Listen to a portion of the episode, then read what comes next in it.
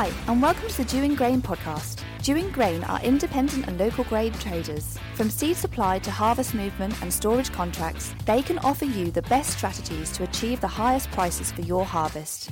Each week on our podcast, we begin with the Dewing Grain Market Report, giving you up to date information and analysis, followed by Farm Chat, where we catch up on agricultural issues with a guest or two while sampling a beer. Andrew's favourite bit. So let's start with Andrew Dewing and this week's market report. Welcome to the Market Report. What follows are my thoughts or gut instincts on what the market is going to do. It is not an instruction to trade. Any decision to trade is yours. Market report for week commencing 23rd of August 2021. This week's chat is Ben, me, and Webby having a bit of a sort of downbeat, miserable, grungy, grimy conversation about where we're at. It keeps raining up here in Norfolk, and we're not very happy about it. So, because we're talking about the market and the ins and outs of what's going on locally and in the marketplace, that kind of covers the bulk of my talk about prices. So, it will be a succinct and very short price structure this morning. oilseed rape 460 it's over, isn't it? There is the odd field with rape still in it out in this county. Goodness knows how much of it's left when we actually get to it. So 460, the price is going up. Feed barley is now probably, if some of the guys are short, you could sell it for 160x. We have no boat or nothing pressing us. We're not committed to any sales that are in our face. So 160x is a spot value for that. And we see that remaining a firm market. It's still a hefty discount to feed wheat Malting barley is really hot as a market. As we discuss in the market chat, there's an issue with a lot of the crops still out in the field. Up to now, we're confident what we've taken in is good. We're probably 50% of the way through it. But some of what's going to come is going to fail on germ, and some is going to fail on just being ugly. Some of the specs are good in the machine, but there's some meaningfully bad looking samples. There is Fusarium, there is DON and ZON potential problems up to now that haven't been crossed or compromised. But looking ahead, if the weather keeps dragging on, that is only going to get worse. So, malting barley prices for good, perfect spring barley post October is in the 200s if you've got the right stuff spot movement. If you think that anyone taking it into store has got to pay storage on it and got to pay haulage into the store, it works out at about 185 delivered. And that's for immediate movement, and that's kind of where we've been at all the way through. There isn't much immediate movement that you can truly rely upon in this industry at the moment, either due to lorries or due to stores shutting at two in the afternoon. One of our competitors has written a letter of apology about not picking stuff up quickly. Yes, there is a haulage issue. We, at the moment, touch wood, are not suffering from it. But I think the golden ticket for that one is don't have grain too far away from where you want to deliver it to. It's about a lorry being accessible, being offloaded at a reasonable home, and getting away to do the next job, and then being able to perhaps be free to go to some stores that are open till late in the evening before they load up the next load for tomorrow morning. So our hauliers are getting four or five loads in versus two or whatever, as the consumers haven't quite grasped that if they don't look after those hauliers, the prices of their grain's going to go up because they're simply messing people around for their own selfish ends. So any consumers can be offended at that if you like, but seriously, you need to look at turnaround times for lorries to help everyone in this industry.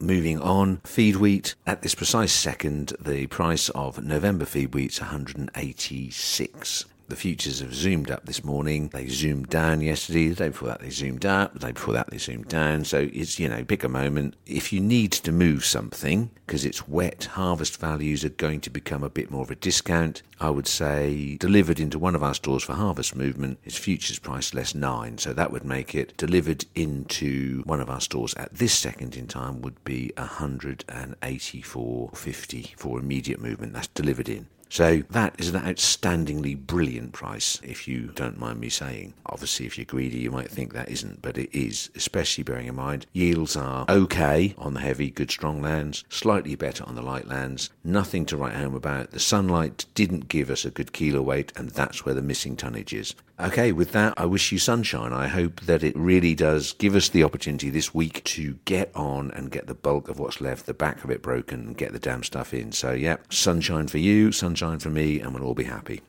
Thank you for listening. Please remember that any decision to trade on this opinion is yours.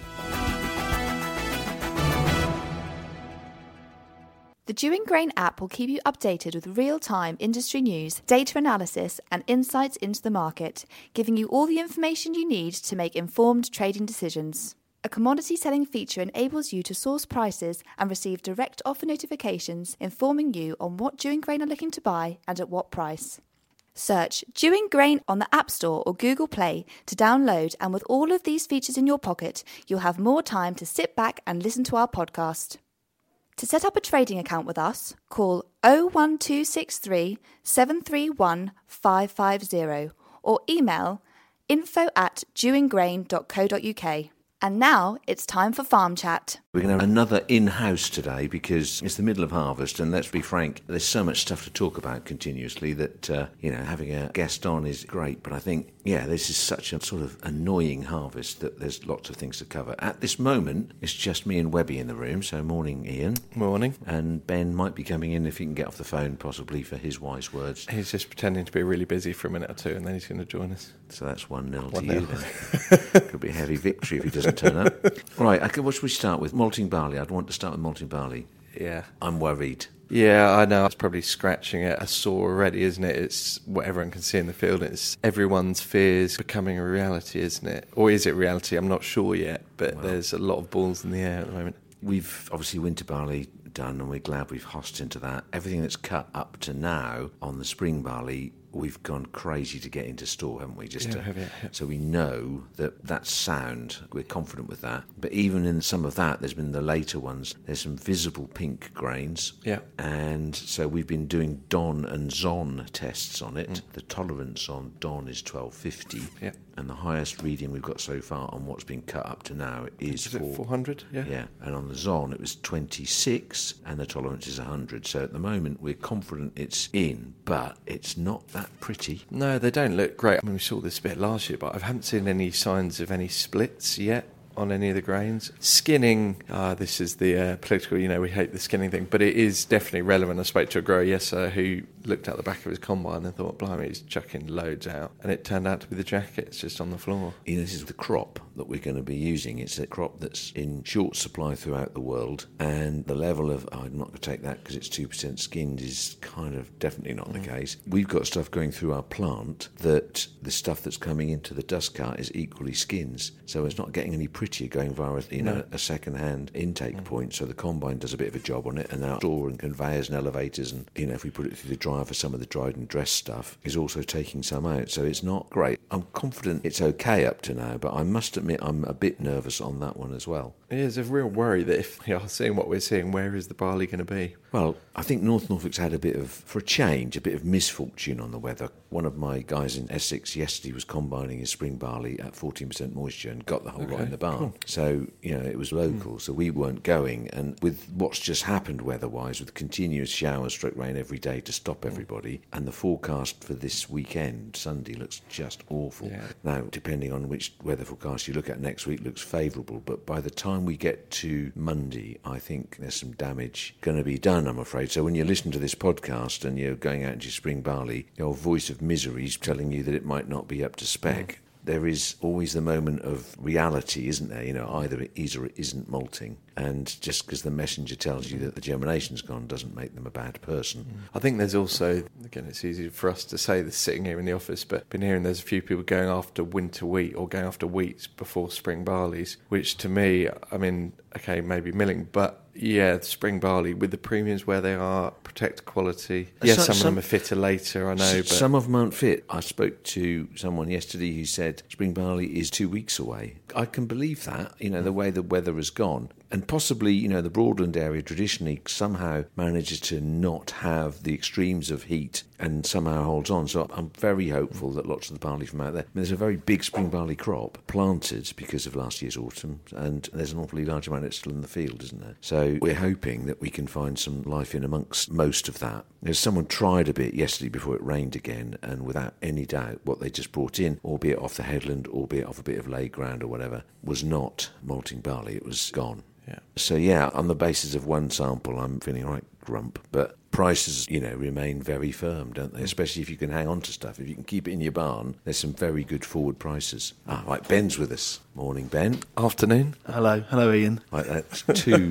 the little slight on timing there from Ian. It's two. He's got two in already, Ben. So sharpen up. Really? Yeah. Okay, so where do we get to? Come We're, on. we're on malting barley, and I'm being grumpy about it. Why? Fusarium, germination, and what happens next? Yeah. Can you cheer us up? Uh, let me have a think. No, I can't. I can. Feed barley prices are good. yeah. Yeah. And there is demand out there, so Yeah, so it's not all bad. So selling feed barley for higher than last year's malting barley prices, it's not all bad. pretty spectacular. Yeah, no, that is good. But spring barley prices November onwards for the right spec, 200 plus. Do we mention the skinning word or not? We've done that. Ah, okay. Yeah, Yeah. sorry. Yeah, no, that's right. Well, anyway, so everybody knows it's there. I think beggars and choosers. I don't know what the rest of the country's like yet. We haven't got into the crop in the north, so maybe the jocks and the borders and the you know the Yorkshire stuff is going to be good. We might be yeah a little bit parochial in that, as you say. There was a, a rumour yesterday through a colleague that the Yorkshire crop was mostly knocked down. Sorry, spring barleys and wheats, which harvested. yeah, sorry, not flat, but yeah, as in finished. Which blimey, yeah, wheat certainly yeah miles away from that. Might be a, a Chinese rumour. Might be. A, Chinese whisper, sorry. Chinese we'll call that a Freudian slip, shall we? Right, okay, so moving on from the positivity of malting barley price and the positivity of feed barley price and the probability of the market remaining firm on both those counts, the next conversation is going to be about what do you want to talk about this time? No, we've got to talk about wheat. So it's not doom and gloom. Yeah, I know they're cutting a wet crop, and okay, maybe you might be losing some weight on kilo weight. Yields will be okay. There's some miseries in some of the yields, but yields are all right, aren't they? Yields are all right. Is that a positive set of statements? Yeah, yeah, I was- sounded really good. I like, "Oh, this is going to be really good, and then he goes, mm, and then, Oh, hang on a minute. I think yields will be average. I think the interesting thing will be these milling wheats, these group three, group fours. Have you got a Hagberg? Is the bushel weight there? Things like that. So some of these premiums could really come into play in the next few months. At the minute, the millers are sitting back. You know, they've got enough supply, but you know, as we start to see more specs come in, I think these premiums could start to change and look better for some of the weeds. Our premiums are going to go up, yeah. I mean, up to this point, Hagbergs have been good, haven't they? If you're a miller, and so this might get loads of flack from the millers here now, our listeners, but surely they'd be in steaming in buying the premium now, wouldn't they?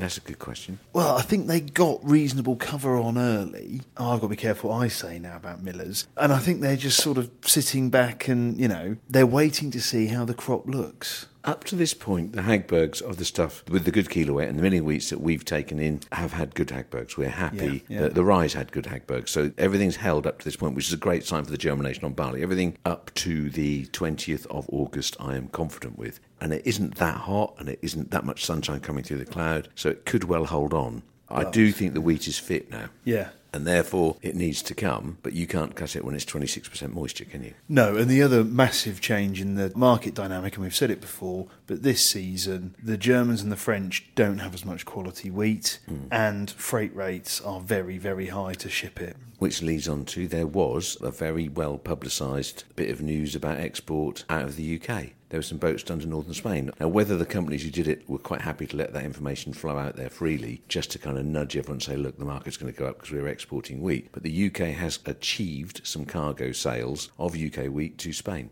Yeah. Which is a positive, very positive statement on price potential, isn't it? Yeah, no, that definitely starts things going. Yeah, if we keep the Hagbergs. The wheat that went to Spain, wasn't it? Was it feed wheat then? No. I would doubt it is sold as feed wheat. It might be, but I doubt it. Okay. because we're competing with much cheaper Danish feed wheat Yeah. and Swedish and whatever else. Well, it looks like the Bulgarians will be on the pitch this year, which is a bit weird. Well, they've got double the size of the crop or something. 50% increase in their crop. Yeah, but I think, I mean, I I sound like I know every country's production now, but you told me this before we went on air. It's now 7 million tonnes as opposed to 4, whatever it is. That's just made me think, actually. We've Oh, had your. French impressions, which we love. We had a German one last week, which we love. What about a Bulgarian one? I don't know how I do that. No, uh, yeah, it's a really good, it's a Slovakian type language, isn't it? I would guess. Got to I find another uh, nation to offend somewhere, haven't we? No, I don't know. I think they like it. I think they like being recognised, you know.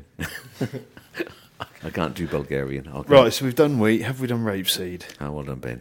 Oh, yes. So, underlyingly, I want to talk a little bit more about wheat because yesterday the roller coaster that is the wheat market was three pounds fifty down, hmm. and now today, as we sit and record this, it's three pound fifty up. It is, you know, like the proverbial. Yeah, what's the phrase? Horse, horse draws. Yeah, that's the one I was going to say, but I'm super light. Yeah, up and down, up and down. You tell me what's going to happen next. This is my instinct on it. I think it's going to go when we get proper harvest. It's going to be proper harvest with wet grain, and there's going to be pressure in our little corner for moving the volume of tonnage that has to move. It ain't going to happen until September that pressure, but it is going to happen. Yeah. Once that's done, if people are selling more than they want to, because you know prices will be tolerable and good, there will be a real barn door shut moment. I think October could be quite tough to get wheat, and yeah, I think it's going to be quite hard. But to slightly counter that, though, Andrew, what about wet wheat that's going to be chucked in store inevitably at 16%, 17%? Mm-hmm. People want to get away from the immediate harvest pressure because there'll be wheat cut wet in that, which will mm-hmm. be chucked into store. People won't want to sit on that for very long. And And, there the- might be cheap wheat floating around in September, October. Yeah, September, but I don't think October. October it'll be done and doors shut. But I think the most well, one very clear thing is that the consumers are quite happy to take the odd load a bit damp and take an allowance on it, which is an absolute bargain. It's much cheaper than drying it. They put it straight through the mill, but they can't put everything into their stores damp and put it straight through the mill, which there may be a little bit of a shock for one or two people having their loads rejected as being too wet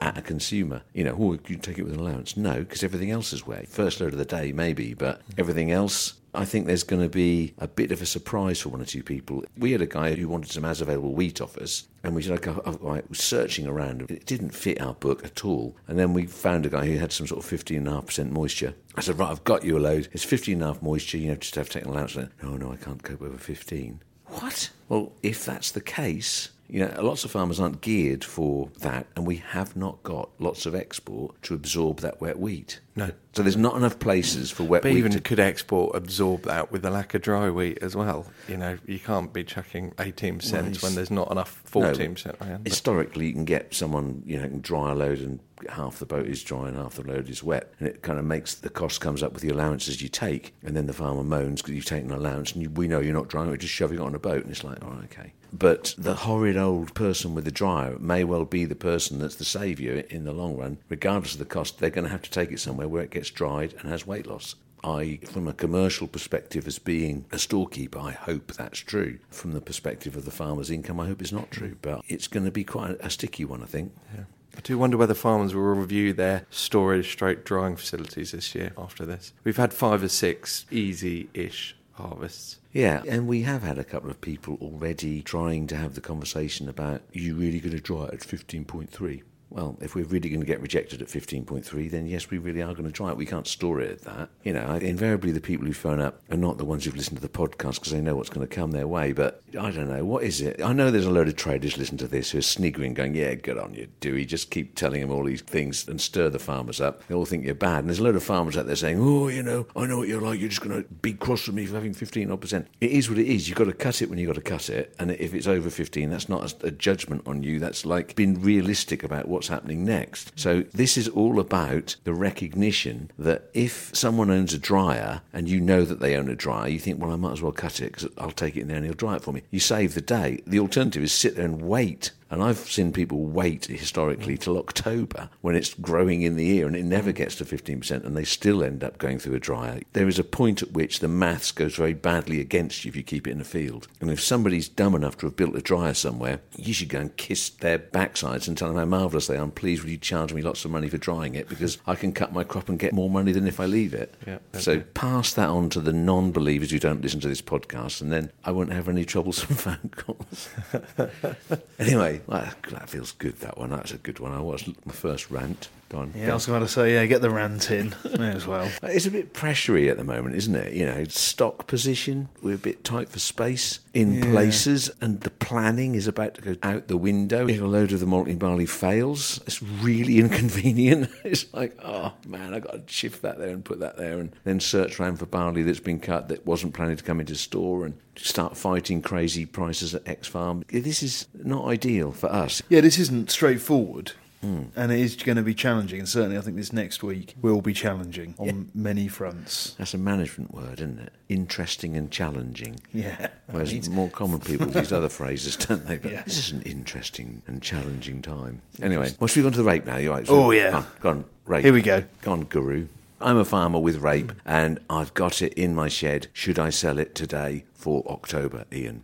No. When should I sell it, Ian? I still think the long term story is quite a friendly one. I mean, we're still seeing crazy volatility and we pressed up to the highs. I think it was very, very close. If not, it didn't trade, but within a whistle of the delivered market down to here, the trade would have been about 500 quid sterling in the forward months. I'm a farmer. I can work out what I want. What do I want, Ian? Uh, if I was a farmer, I'd want 500 quid. Well, funny enough, that's the figure I had in mind, but I want 501, mind. No, I, I really think it's going to trade it. So it's not going to do it overnight, and it We gotta wait. We've got to we've got to wait, but we've got the uncertainty of a Canadian crop. There is a bigger world sun's crop out there, Russia and uh, Ukraine. But I think I mean there was slight uncertainty over the Russian crop. I think with some of the hot spell recently, which has eroded that. But no, all in all, I think it's friendly.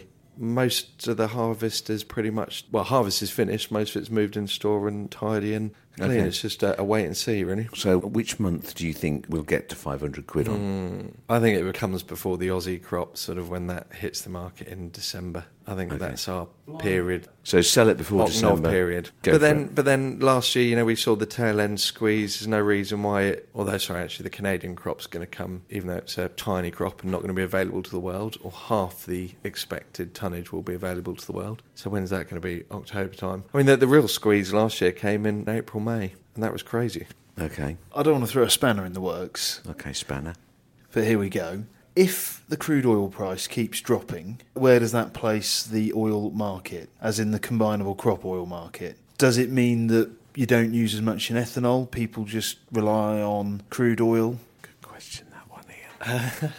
Yeah, we will. I don't always think the correlation is a kind of a, a like for like with the energies, the the actual straight, you know, Brent and crude. But yeah, it will. If crude tanks, we will undoubtedly see it come lower. I think that the biggest risk facing it is the pressure, or the kind of food price inflation or commodity inflation pressures, and the government changing their view, or governments changing their view on bioethanol blends. If the mandates are dropped, all of a sudden the biofuel demands are significantly lower, and again, yeah, reduction in the consumption of oils. And actually, as we sit here now, the US government and maybe changing the mandates on, but that's not silly talk because people are, as we've said before, people worry about food price inflation, don't they? Yeah, it is, but it was one of the things that Biden came out with very early, saying sustainability and you know, the environment, and we're going to push uh, and increase the mandate to then take a backward step. You know, what do you take? A couple of years of hardship versus the longer term environmental goals or food price inflation? Well, this is getting heavy by our standards, isn't it? So, which leads on to the geopolitical situation with Afghanistan and the American and English and everybody shouting, run away. Hmm. well, you know, hideous mess that that is. It was a bit sad seeing some of the images and seeing people bit sad. cramming on to hang on to the wing of planes and things like that. I mean, you know, the world is in a very unstable place, isn't it? And we're heading towards COP26. There's going to be nowhere near any form of concessions to address the issues. The next IPCC report about climate is about food supply. Now, I'm not sure. It's sometime in the next year. When that comes out, I think I'd rather, just prior to the report, go long. I'd say that. Hmm. Didn't the Egyptians put up bread yesterday for the first time since 1977? I don't know.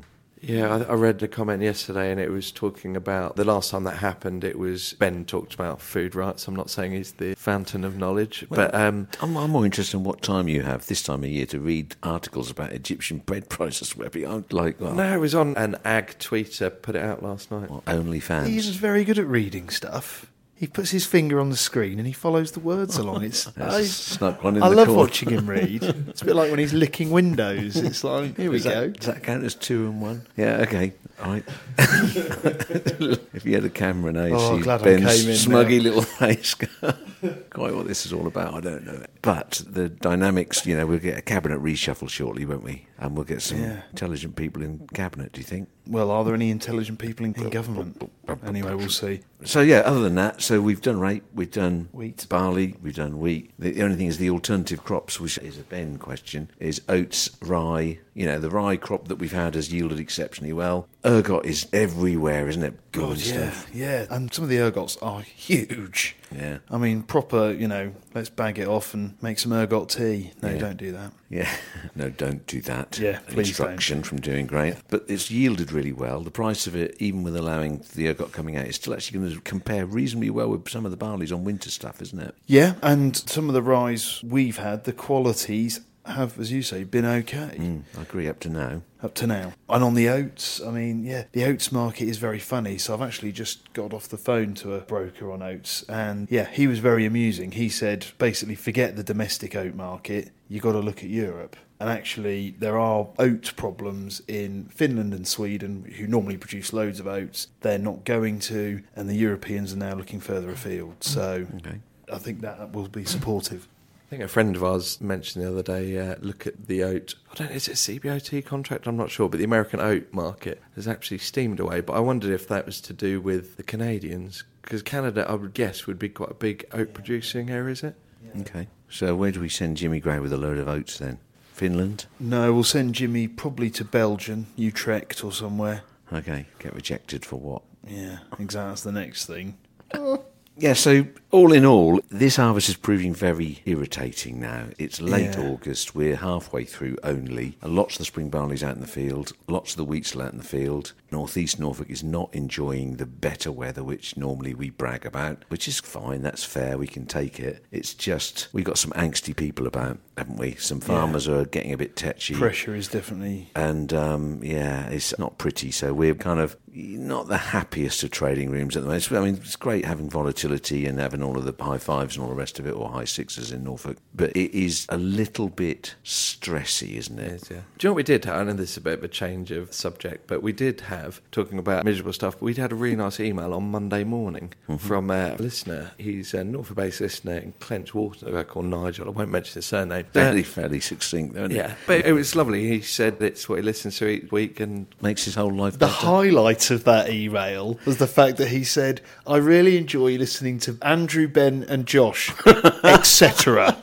and it looks like Webby, everyone's forgotten who he is.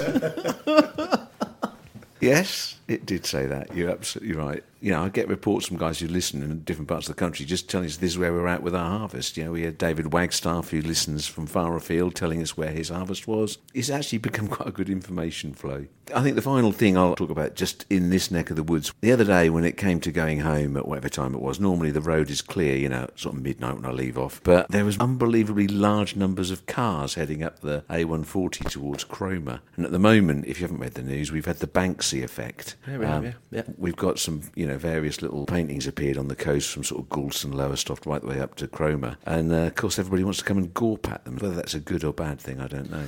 It did uh, make me chuckle a bit. This is sort of like classic Norfolk, but there was one out at, was it the one at Gorleston? But anyway, within a day, someone had graffitied it and rolled it over it. And you think, the amount of people that it's bringing to that community, and some idiot goes and like, Whitewashed over the top. Yeah. Apparently, it wasn't the most hefty paint job over the top, but yeah, what yeah, okay, plonker. but it's like, yeah. Well, that's what you get in that. Actually, I've just had a thought. How do you triple the price of grain in a silo? Get Banksy to paint something on the side of it. Yeah, could do. Yeah. If, Banksy, if you're listening, if you want to come and do something on one of our silos, that would be brilliant. Like I don't know, like I tell you, it'd be quite good if you had a baker pulling a loaf of bread out of the silo. How about that? Yeah, all right, but the only problem with that is, Ben, that we get some random bloke who we don't know who Banksy is. So we get some random bloke with a scaffold on the side of our bin painting on it. Do we leave him alone and the, in the vain hope it might be Banksy?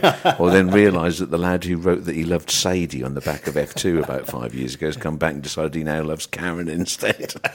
and at which point you... Only Banksy needs to respond. and obviously, as a regular listener, he's likely to. Anyway, gents, I think with that, I think we'll get back to listening to some sort of worried farmers, shall we? Sounds fun. Cheers. Cheers. Bye. Thanks for listening. Make sure you subscribe to get new episodes as they are released and follow us on Twitter. We are at Dewing Grain. Call Dewing Grain on 01263 731 550 or email info at dewinggrain.co.uk. The Dewing Grain podcast is produced by East Coast Design Studio in Norwich.